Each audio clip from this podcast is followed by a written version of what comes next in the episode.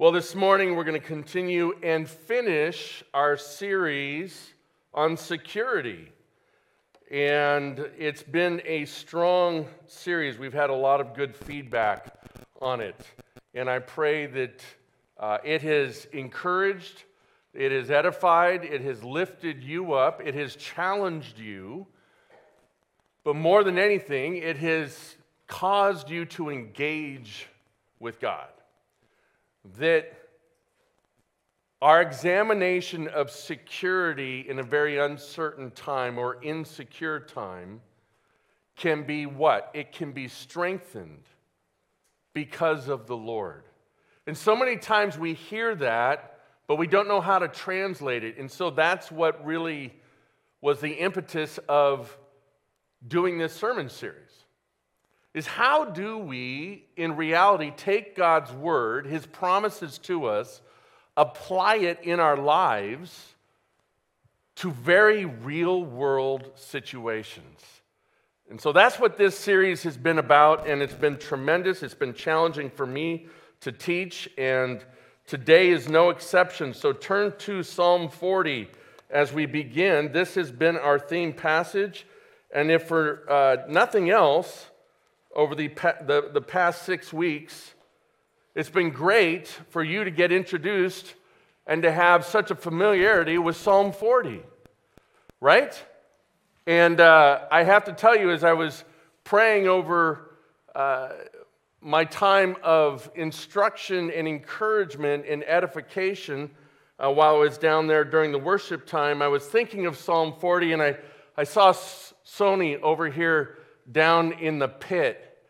And I was relating to Psalm 40, and the Lord pulled him out of the pit and rested him back into his seat over there. No, sometimes you extrapolate this stuff way too much. So, but let's get into it and let's look and see what the Lord has for us. Uh, let's go before Him and ask Him to instruct our hearts this morning. Father, you are the essence, the very essence of wisdom. Lord, you know the hearts. Through your spirit, your spirit talks to you, and yet your spirit knows our spirit. Your spirit knows the different hurts, needs, joys that are in the room and on those or those that are viewing today. You know. So, Father, I ask as your servant that you go beyond, you transcend what I say. You speak to the hearts and minds of those listening, even so much that you work beyond whatever the words are to speak to the incredible needs, wounds, challenges of each person listening today or whenever they might tune in. This you can do. So I ask as your humble servant, fulfill your promise. Speak boldly to our hearts. Reclaim territory that's been taken away. Replace rumor with truth. To you be all glory, Father. Amen. I waited patiently for the Lord. He inclined to me and heard my cry. He drew me up from the pit of destruction, out of the miry bog, and set my feet upon a rock, making my steps secure. He put a new song in my mouth, a song of praise to our God. Many will see and fear and put their trust in the Lord. Amen. Today, our sermon title, big drum roll. Oh, wait, we don't have a drummer, so you have to do it. Financial security. Yes, I'll be sending lots of mail to you today um, that will arrive at your house about how many 0% credit cards you can get. I'll be calling you and inundating you with all the opportunities for debt reduction I will promise you the world. Are you fed up with all the, all the uh, empty promises that keep getting laid out to us, the challenges that we face when it comes to our finances, it affects everybody. So, whether you're the youngest person in the room or whether you're the most experienced person in the room, this affects all of us. And some of you, I, I, I, was praying over this moment throughout the week as I was preparing. Some of you, you're listening, you're saying, oh my goodness, the pastor's going to talk about money. I promise you, I'm not going to talk about giving to the church at all. So relax, get your hearts open, and listen to what the Word of God has to share with us about how we no longer have to be slaves to our finances. Amen? 30 pieces of silver can do much in the right hands. What a statement to start with. It's interesting, this week I found out some fascinating information. Uh, how many of you are familiar with NFT? It's hard to keep up with all this, right? Bitcoin, um, cyber money, what, what, whatever you want to call it. How many of you have heard about the latest craze on this called NFT? Non fungible tokens, right? So, the way that this works apparently, and I was listening to a radio show this past week on the way in and I heard about it. And, and you got the two old guys, my age, right? That are so old that, that they know that all of this new stuff is a threat to their oldness. And, and so every once in a while, when they get into a subject like this, they defer to their younger um, uh, individual that's actually the producer of the show, and his name is Sean. And so they teased this bit by saying that, you know, tune in at the next moment where you hear how Sean hit it big on NFT. And they have been cynics, right? They've been get off my lawn guy uh, the past month about NFT. So, what NFT is, is it has to do with, for instance, this individual, Sean, got in on a lottery. And 100,000 people were allowed to apply into this lottery so that only 30,000 qualified to purchase a packet. And the way that you could relate to this is it's like going out and buying, now here's, here's the old guy, right? Going out and buying baseball cards in a packet. You remember that part, right? We can kind of relate to that. And you would buy a packet of Topps baseball cards, and they would come in, in cellophane. Sometimes, like, you could never see what was in there. It, was, it was uh, reflective cellophane, right? And so there was always the anticipation that you'd get 10 cards, you might get one good card, right? Anybody relate to this? Anybody do this growing up? So that's exactly what this individual, Sean, was bidding on, except it's something you don't ever put in your hands. It's, it's non fungible. There's a new term for you. So apparently, what it is, is it's, it's graphic art, and what he was bidding on were, were gifts, or GIFs for some of you that haven't grown up yet, right? It's gifts of 10 second, 10 second video clips of individuals doing like a sports thing, like Norm Nixon doing a layup and then it's codified as one of only, and it's 10 seconds of Norm Nixon doing a layup, and you own that video clip. Nobody else can own that video clip. And so he got in 30,000 out of 100,000. He got to buy a packet of 10 gifts for $200. And he was able to take one not so completely obscure gift of some average basketball player making a pass. And he sold it for $2,000. And that's why all of this stuff is so popular, is because people are saying, I can flip this and make a ton of crazy money. But doesn't it sound ludicrous to you? If I pitched that to you as something to invest in, how many of you are investing? Like on the front end, not when all this crazy. As a matter of fact, I just saw something last night where a guy. Now, I don't, I don't like to get crude, but I just want to show you how frivolous this is and how ludicrous this is when it comes to financial security. So there's an individual who made, I don't know, a hundred signs, digital signs that just said fart. That's it. So the way they market it is this guy's selling farts on the internet. And he codified each one to a number, and he made $85 selling the word fart. This is where we have arrived, folks. And we wonder why. Now, I, I, I, paint that picture for you to show where society is. And some of you are getting really nervous because you know, I know you've invested in some of this. I will not rat you out, I promise. But this tells a deeper story.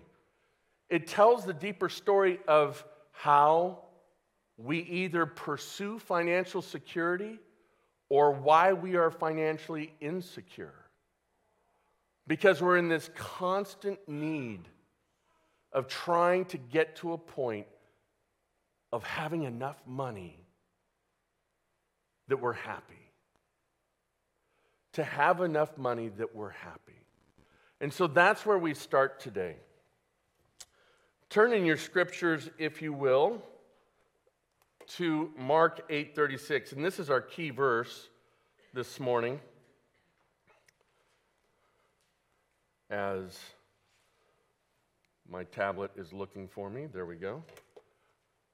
Mark 8:36 Jesus himself says these words, "For what does it profit a man to what? To gain the whole world and forfeit his soul." This is our launch point today, folks.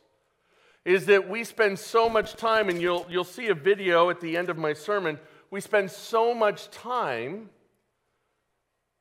thinking about money or working for money or striving for financial security, which makes sense, that it consumes us. And in some ways, our lives are stolen away from us. And in some ways, we make great decisions and we make incredible things happen, legacy things, and on some levels, we have life stolen away from us. And so today, we want to look at this idea that through Christ, we can have financial security if we recalibrate how we think.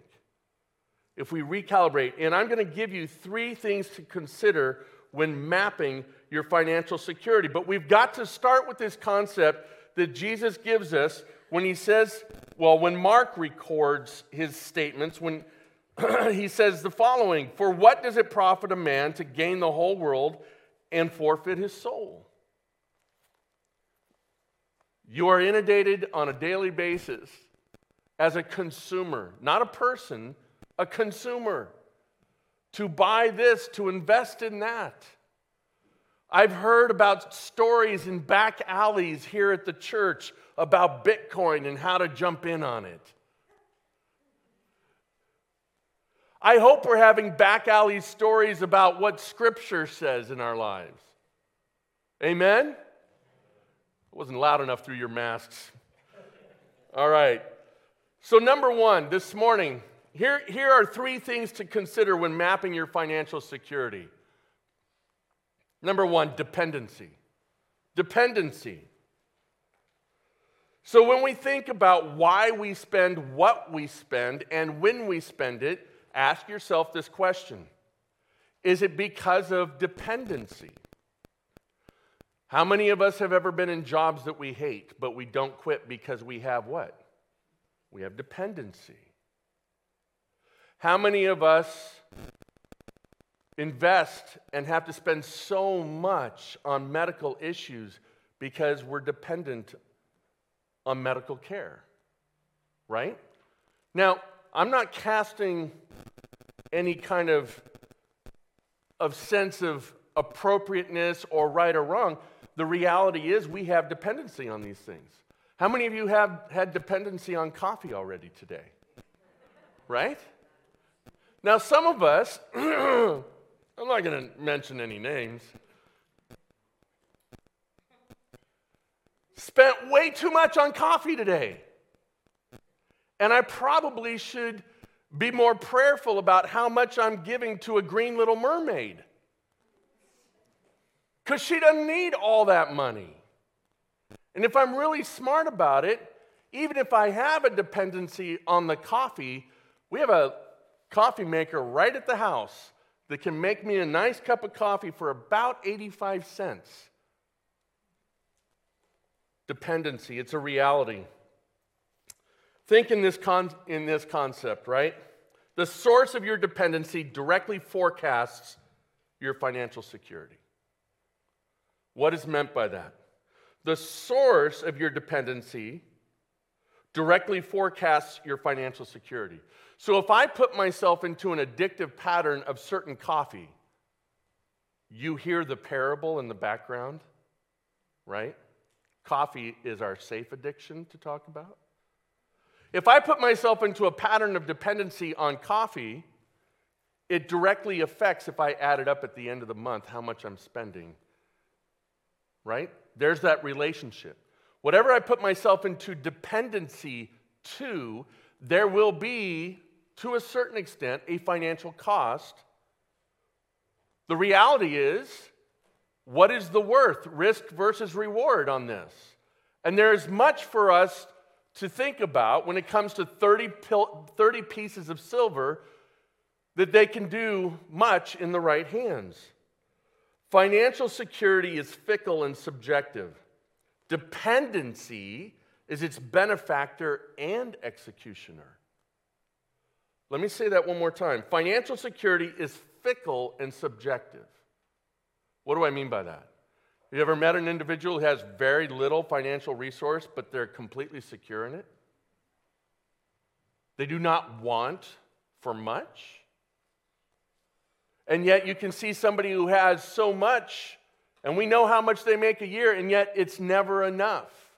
That's what it means that financial security is fickle and subjective. Dependency is its benefactor and executioner. There are many that have a dependency on others to help them. Amen? And if the church fails to act like Christ, we are not fulfilling either of these banners. And it's not about fulfilling the banner, it's, it's about fulfilling the scripture, it's about fulfilling what Jesus asked. There is a dependency by those around us that can be fulfilled through Christ, working through his what? His church, his people. So when I say financial security is fickle and subjective, dependency is its benefactor and executioner. We face these challenges whenever we see somebody asking for money outside of a 7 Eleven or at a left turn, right? that we either have to choose to ignore or to fulfill. And I'm here to tell you that there are those who are charlatans and who are working it. You all know that. And yet there are those who are in desperate need. One of the things I love about what our care ministry is doing is that they're putting that ability, that power, you're going to hear that as the next point they put that power into our fingertips with these blessing bags. So as we come across someone, whether in that kind of a situation or someone that we come across at a store or, or wherever, at a park, that we have the resource to help someone who's dependent on others because they don't have the financial security. I love that our care ministry is putting that in our hands.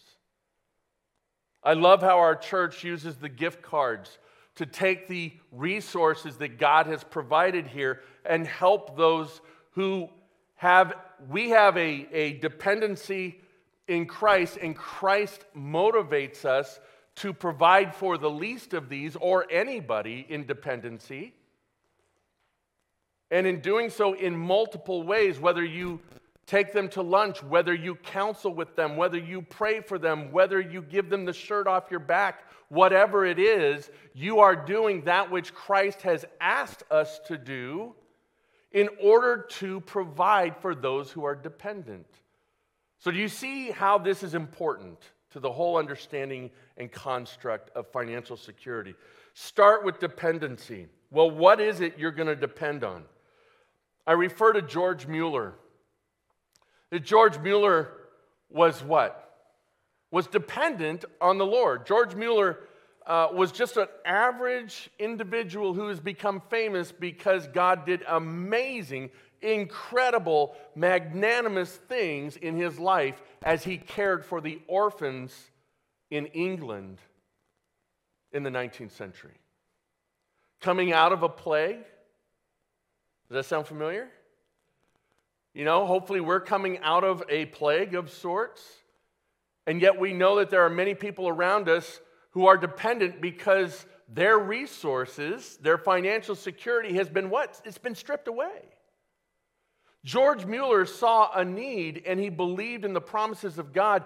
And when God was done using George in a very unique way, a very humble, unassuming, small in stature individual had, I think it was close to 12 dormitories for the orphans of England where they were cared for every day. He never asked for a dime. And yet was able to build 12 of these things that would look like the Marriott in comparison, not on the inside. But as far as the, the size and structure of the building, and the thousands, tens of thousands of children. And when you think about those children being cared for, think about the legacy of their children remembering what God did through an individual who never asked for a dime. He just believed in the promises of God. His dependency wasn't on fundraising, fundraising, fundraising, which you would think is the case. Now, I'm not saying that we don't need to do that in a practical way, but the Lord used certain individuals to speak up on behalf. And there's a story where they had no food for the orphans on one particular day, so they just prayed. And the kids were sitting at the tables, and there was nothing in front of them. And all of a sudden, there was a knock on the door after they prayed, being dependent on God to satisfy their tremendous need. It was a milkman who had gotten turned around misinterpreted what was going on. I don't understand. Maybe he was on his phone and the navigation sent him to the wrong spot. I don't know. But he ended up at their door and he said, I have a whole wagon of milk that's going to spoil. Could you use it? Over and over and over, George Mueller saw those kinds of resources come to him because he put his dependency in something bigger than what he could do. Folks, this is where we're heading today. How do we deal with financial security? Some of us have been really wise with our investments and we're doing really well. Some of us have worked hard. Some of us have worked hard and yet we've had things happen in our lives, medical situations, uh, tragedies that can instantly bankrupt us. George Mueller depended, depended on the promises of God and saw incredible things happen because of that dependency. Not dependency on man, not dependency on his own bank accounts, not dependency on the things of men, but ultimately the dependency on the promises of God. Moving on, let me take you to Scripture. Many of you know this story about the feeding that happened, right? that they're preaching, Jesus is preaching for hours and hours and days and days. And the Lord became worried. That's not the right word. The Lord recognized the need of the people, that they were unwilling to leave even to eat. And he recognizes their dependency for food was catching up quickly, and they were going to have a problem because you're talking about thousands of people. And so Jesus turns to the disciples and says, What are your resources? Well, we've got, you know, we got some fish and we got these loaves of bread. That's what we've got. And he had them sit the people down and he had the disciples serve the individuals. And you know the story. Let's read the scripture. And they all ate and were what? Satisfied. They went to the buffet of Jesus. Right? They all ate and were satisfied. How many of you have arrived at someone's house and you saw the portions that were being served? You're like, oh, I'm going to have to go out afterwards. I'm going to have to hit up McDonald's on the way home, right? There was none of that. There was no, hey man, we're going to have to hit St. Peter's Fish Grotto on the way back to Bethesda. As a matter of fact, what's it say? It, it, it, says, and they took up seven baskets full of broken pieces left over. What a beautiful picture of the dependency on the Lord and his ability to provide. Now, I'm going to be as honest as I can throughout this message because many of us have called on those promises and you're still struggling. There is a reality to that. We're going to address that. So, the next point is power. Power? Are you serious, Pastor? I thought power was evil. Um, is God powerful? Absolutely, He's powerful. Is grace powerful? Is mercy powerful? Is prayer powerful? Yes. But men seeking to wield power over each other is often what? Evil. It is amazing what 30 pieces of silver can do in the right hands. So when we think about power, think in these terms money is leverage. Leverage is power. Good and evil leverage money for their purpose. All right? So let me, let me explain this uh, as we move through. Money gives you power to choose actions of good or evil. Do you realize that? I'm still trying to learn this concept that when, when I have leftover money, right? When I have leftover money, then I'm going to consider what, what God has for me to do with, with the money He's given me. No, I have the power to say what? Let's start right with the full purse strings ready to go. I have the power to make that choice. Not when there's leftover, but like right at the beginning, with all that God's given me, I have the power to make choices for good or evil in how to use the resource God has blessed me with. Isn't that amazing? God gives you that power. Now, some of you are like, well, but the government takes away that power every April 15th. I get it. I get it. There's challenges, but just one of these days, rather than complain about taxes, why don't we make out a list of all the things taxes pay for that we're, we're benefactors to, right? We should probably do that every once in a while as an honest, healthy exercise. Let me give you an example of this. Many of you have probably seen the movie Schindler's List. Oskar Schindler was a member of the Nazi Party. As a matter of fact, he ended up in jail in Czechoslovakia for for spying as part of the Nazi Party. He is the only member of the Nazi Party, according to the reference work I did on this, that is buried in a Jewish cemetery as an honor. I've been to that grave. It's on the side of Mount Zion. And if you see the end of the movie, you see them stacking stones on that grave. And the day that I was blessed to visit, there are stones, even to this day, as an honor to what Oskar Schindler did. And what Oskar Schindler did is he created an aspect of power as a businessman. And his former relations with the SS became apparent that he could talk with and bribe those SS members he knew to approve moving his factory into another place and keeping his factory workers under the guise of economy and what's best for Germany, but he had to pay for each one of those workers. And at the end of, of World War II, he had spent his entire fortune. He was done. He had spent every dollar to save those individuals. As a matter of fact, at the end of the war, he had no money to live off of, and it was through uh, charity groups of, of Jewish uh, charities that he was supported and cared for. And interestingly enough, he and his wife later in life moved to Argentina and tried to give a, a go at multiple businesses. They never worked.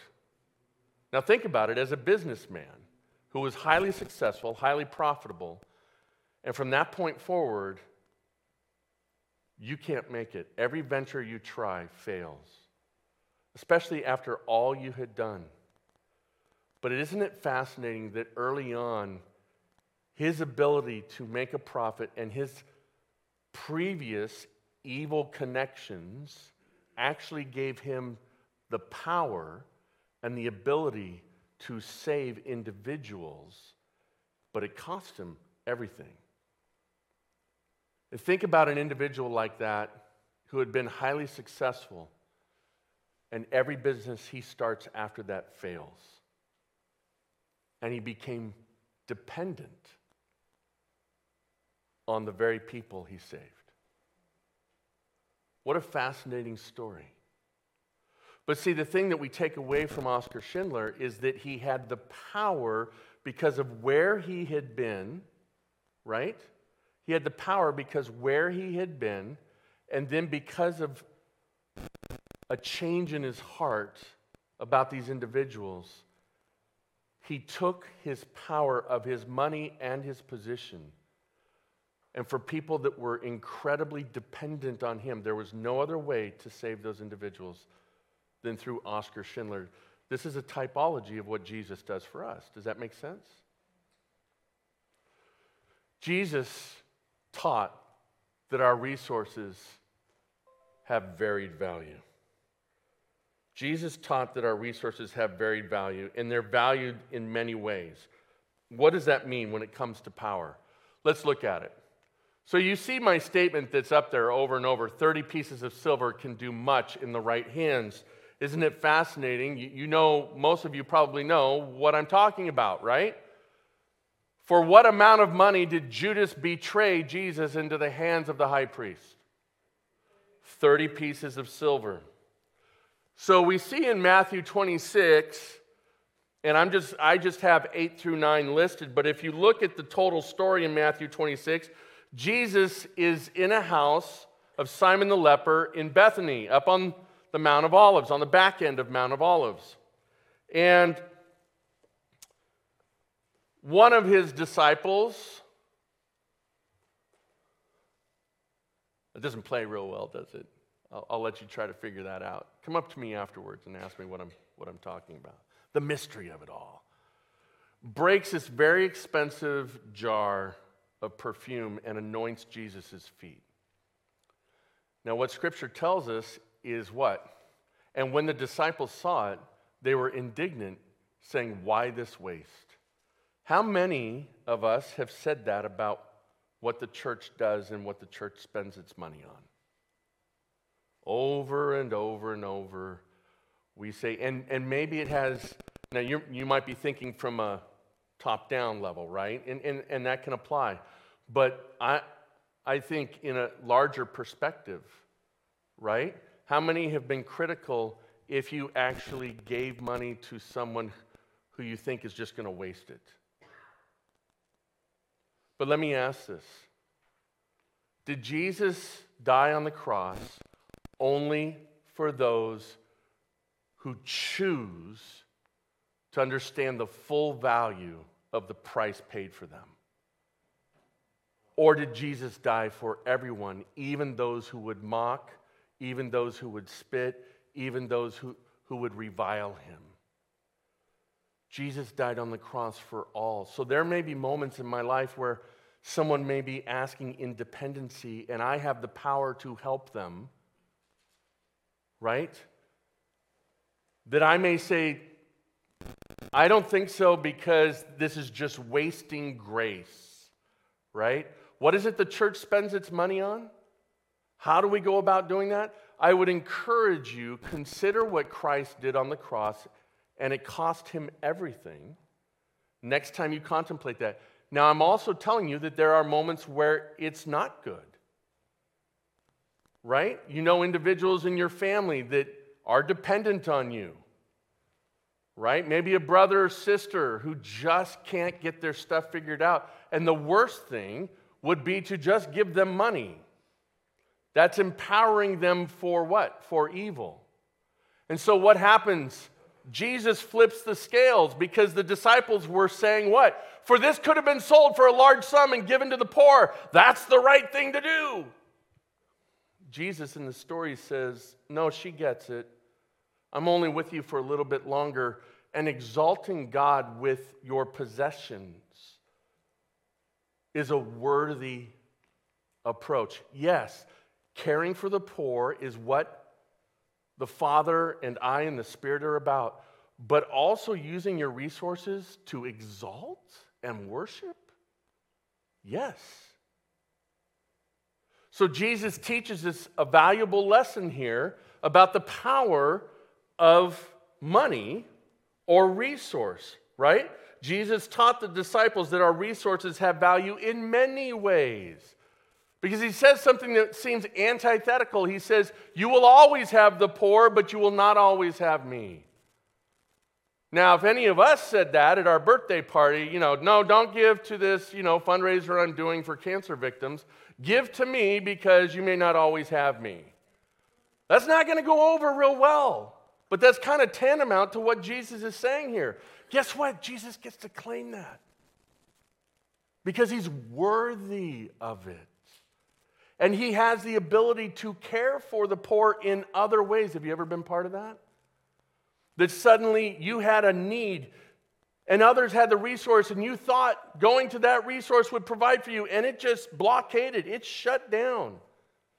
But God provided it through a different way and a different avenue.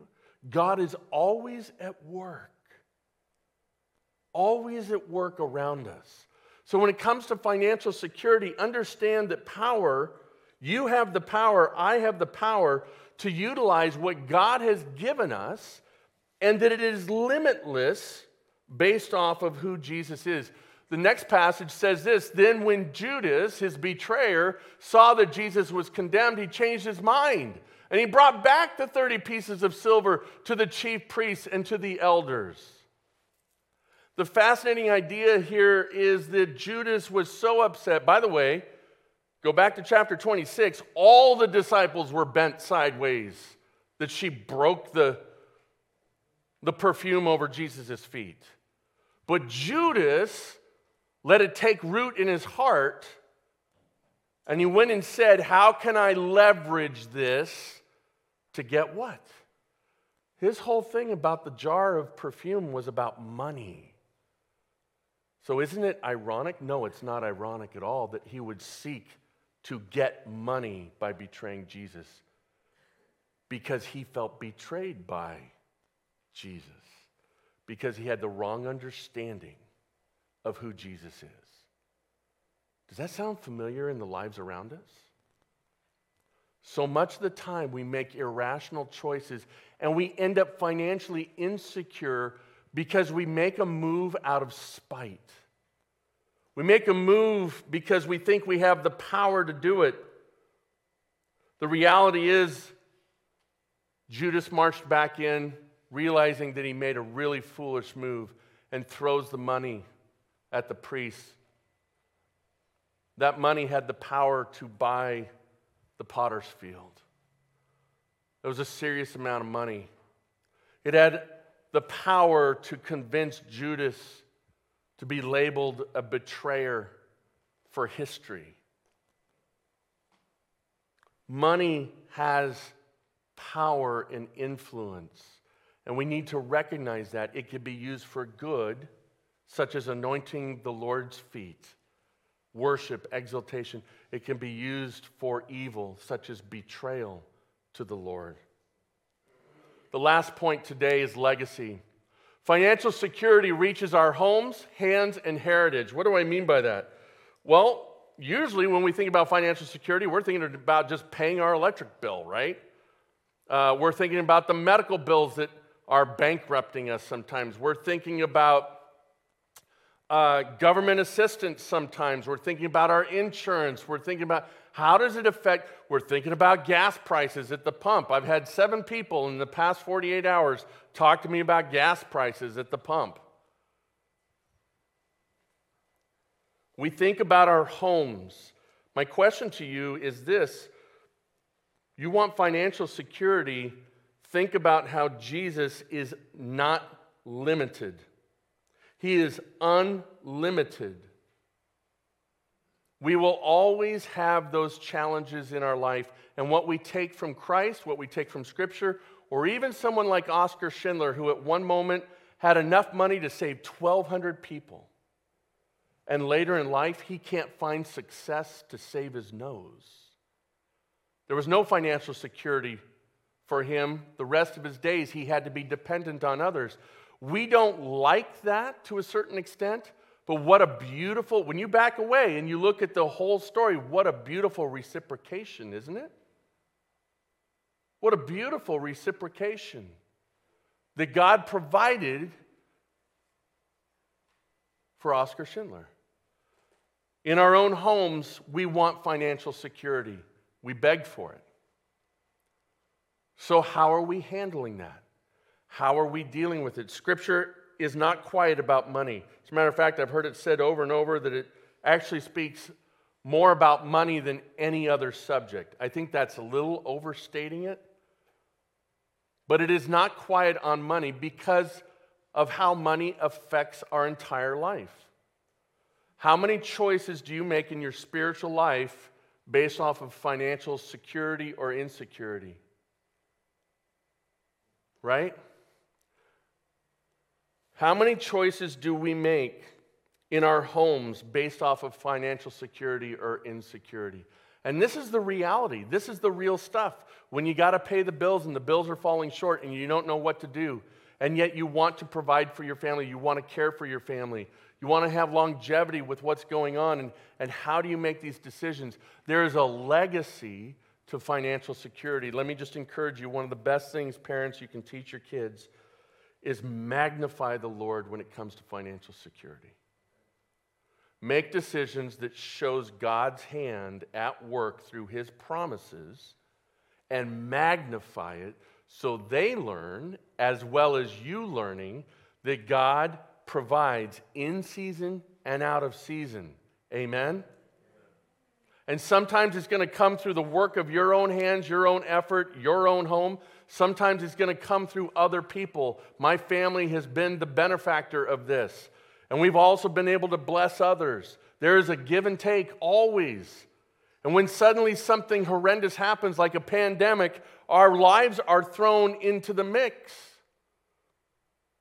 At any moment, we may be on the top of financial security and it can be stripped away because of something much larger than us. Well, I need something much larger than that to help me through. Amen? And that's who God is. That's who God is. He is worthy of our trust. What about our hands? Why did I say hands? Because today, whether it's the cash going out through my hands or whether it's me entering my PIN code somewhere, in order for my money to transfer anywhere, it goes through my hands. So I'm going to give you a little application for life. Every time you use your hands to disperse the dependency and the power and the privilege of the resource God has given you, you prayerfully exalt him and consider what he has given to you and dedicate those expenditures, those blessings, or those curses and trust in him. Every time it passes through your hands, whether you're punching in a code, my code is no, I'm not telling you. I want financial security. Let's look at these last verses in closing. 1 Corinthians 3 12 through 13. Now, if anyone builds on the foundation with gold, silver, precious stones, wood, hay, straw, resources, right? How many of you are like really into Bitcoin? Don't raise your hand. But you know, the hesitation towards Bitcoin is it's not real, it's not fungible, right? So there's a lot of us that, no, eh, eh, let me make this even easier. How many of you even resist using the bank card? Like you only like to deal in cold hard cash. You're one of those people, right? And you've got like a whole bunker of water, bottled water hidden somewhere. Yeah. And you already have your Wolverines t shirt for, for when the attack comes, you're ready to go. Right? The cash only people. And now you're worried because you hear rumors we're going to a cashless society so the man can control everybody, right? The man doesn't get to control God, God controls man. So when it says, now if anybody builds on the foundation with gold, and the foundation is Jesus Christ, with gold, silver, precious stones, wood, hay, and straw, each one's work will become manifested. In other words, whatever you use that power or that dependency that God has given you in resource, it doesn't have to be money, it can just be resource. Right? The worship team is a great demonstration this. Brian, Alan are a great demonstration this. Rich and Trish, great, great demonstration this. But I will pick on Justin, Rich, and Cindy. Because earlier this year, we had a brilliant event called Meet to Meet. I don't know who came up with that, but they should patent it. And so we had three incredible barbecue aficionados slave over their hot Traeger grills for five to six hours, and we were the benefactors. And it created a dependency in me to kiss up to those three individuals the rest of my life to make sure that I did not go without and have food insecurity. They shared their resource of knowledge and love for barbecue with the rest of the body. It's not always through money. Sometimes it's praying for somebody. Sometimes it's being available to listen to somebody. Sometimes it's giving incredible counsel.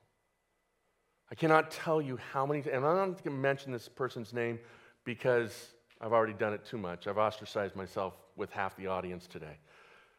But this individual wouldn't want me to tell you this. But some of you are going to know who I'm speaking to. They have spent countless hours with individuals because they're, they're personally invested and passionate about financial security for people so it doesn't dominate their lives.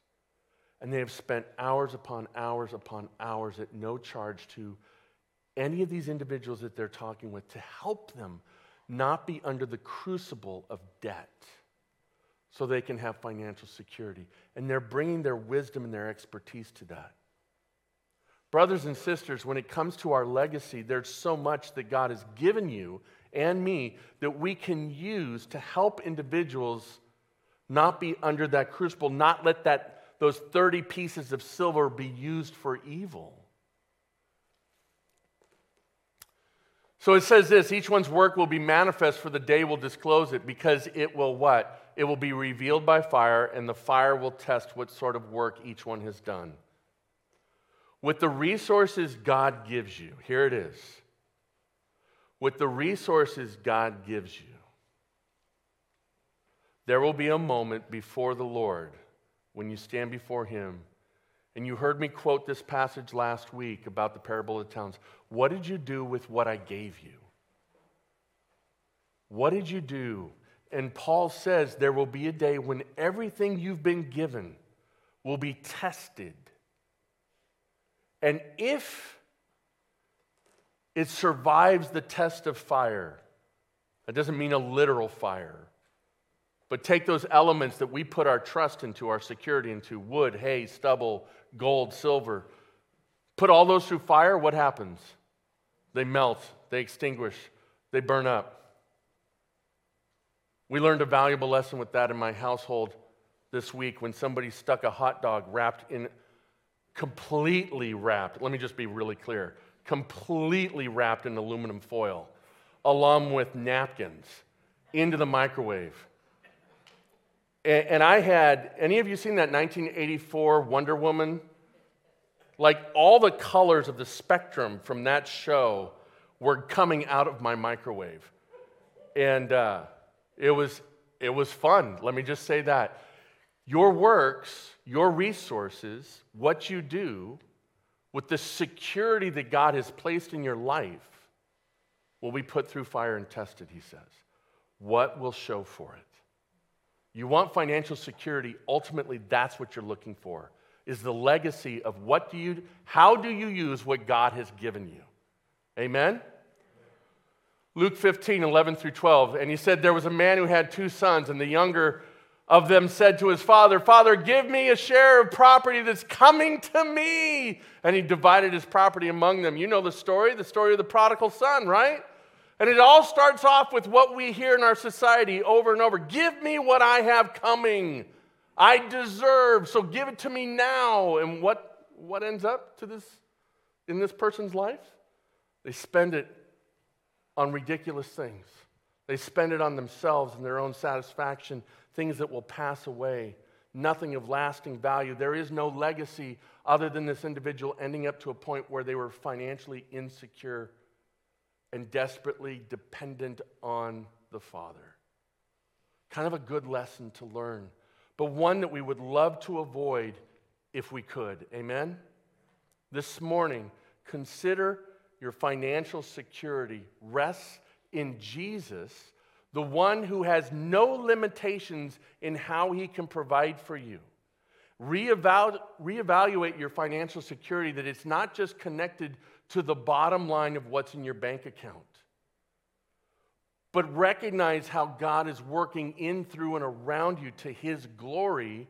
And your dependency being on him can far outreach anything you have purchase power for and then consider what is the legacy of what you're spending money on. Because we have the beautiful opportunity, beautiful opportunity, and this is a great, great statement at the end. James 5, 1 through 4, I'm going to have you read that on your own. It's a great statement on this issue of, again, evaluating your legacy, what happens with that. But I want to finish with this 30 pieces of silver fulfilled a prophecy.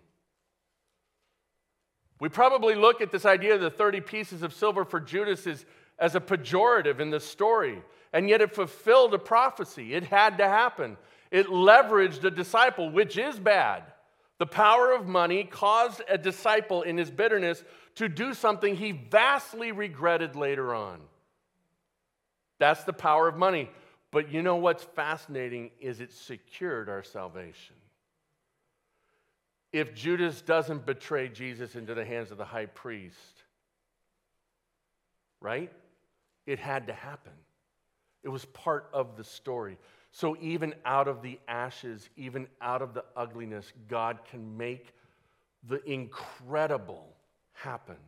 So, wherever you are right now in your financial security, I encourage you remember who God is, remember how He gives and supplies beyond the norms. And remember, if you are financially secure right now, be responsible with the legacy of what you're building and know that it can be taken away in a moment. Understand for those of us that struggle with financial security, God can flip that on its head in a moment as well. But He's the same God regardless of our circumstances. Amen? In closing, remember, you are not your own, you were bought with a price. You are not your own, you were bought with a price. I have a video to help you understand a little bit more of this and how money impacts us and where the security truly comes from in life is the Lord. Uh, Dr. Locklear put out a video uh, years ago, and we've heard it over and over called That's My King. You probably haven't heard this version of it. So let's roll that. The pocketbook says, my money is the key to happiness. It's the key to power. It's the key to peace. It's the key to success. It's the key to capitalism. It's the key to producing purpose. And it's the key to finding love. That's my money. I wonder, do you know it? My money is a supreme money. No debased deceiver can debunk its buying power. It puts bread on the table. It makes me feel stable. It's the core of consumerism. It is beyond criticism. It has no euphemisms. Do you know it? It wakes me up in the morning and it keeps me up at night. It is the reward that I hoard. It dictates my day. It divides my attention. It's the big Benjamin. It's the cherished cheese. It's the green gravy. It's the lean lettuce. I wonder if you know it today. It has motivated every great person in all of mankind. It is incorruptible. It is indestructible. It is the translation of technology. It is the prescription of the powerful. It makes my heart appease. And it's the only thing that puts me at ease. Do I want more of it? Yes, please. I wish I could describe it to you, yes. It's uncomfortable. It's uncontrollable. You can't get it out of your mind. You can't get it without demand. Without it, you can't get by. You can't buy without it. The world can't function without it, and it lasts for all eternity. Yes, yes, that's my money. Go ahead and clap your hands if you need to, because that's my money. That's my money. Now, you may be a bit confused. What Dr. Locklear is trying to point out is how we make money our God, right? You heard it. Statements he put out that should be attributed properly to who God is in our life is what we do with money. And he's begging the listener to course correct so we truly can have financial security.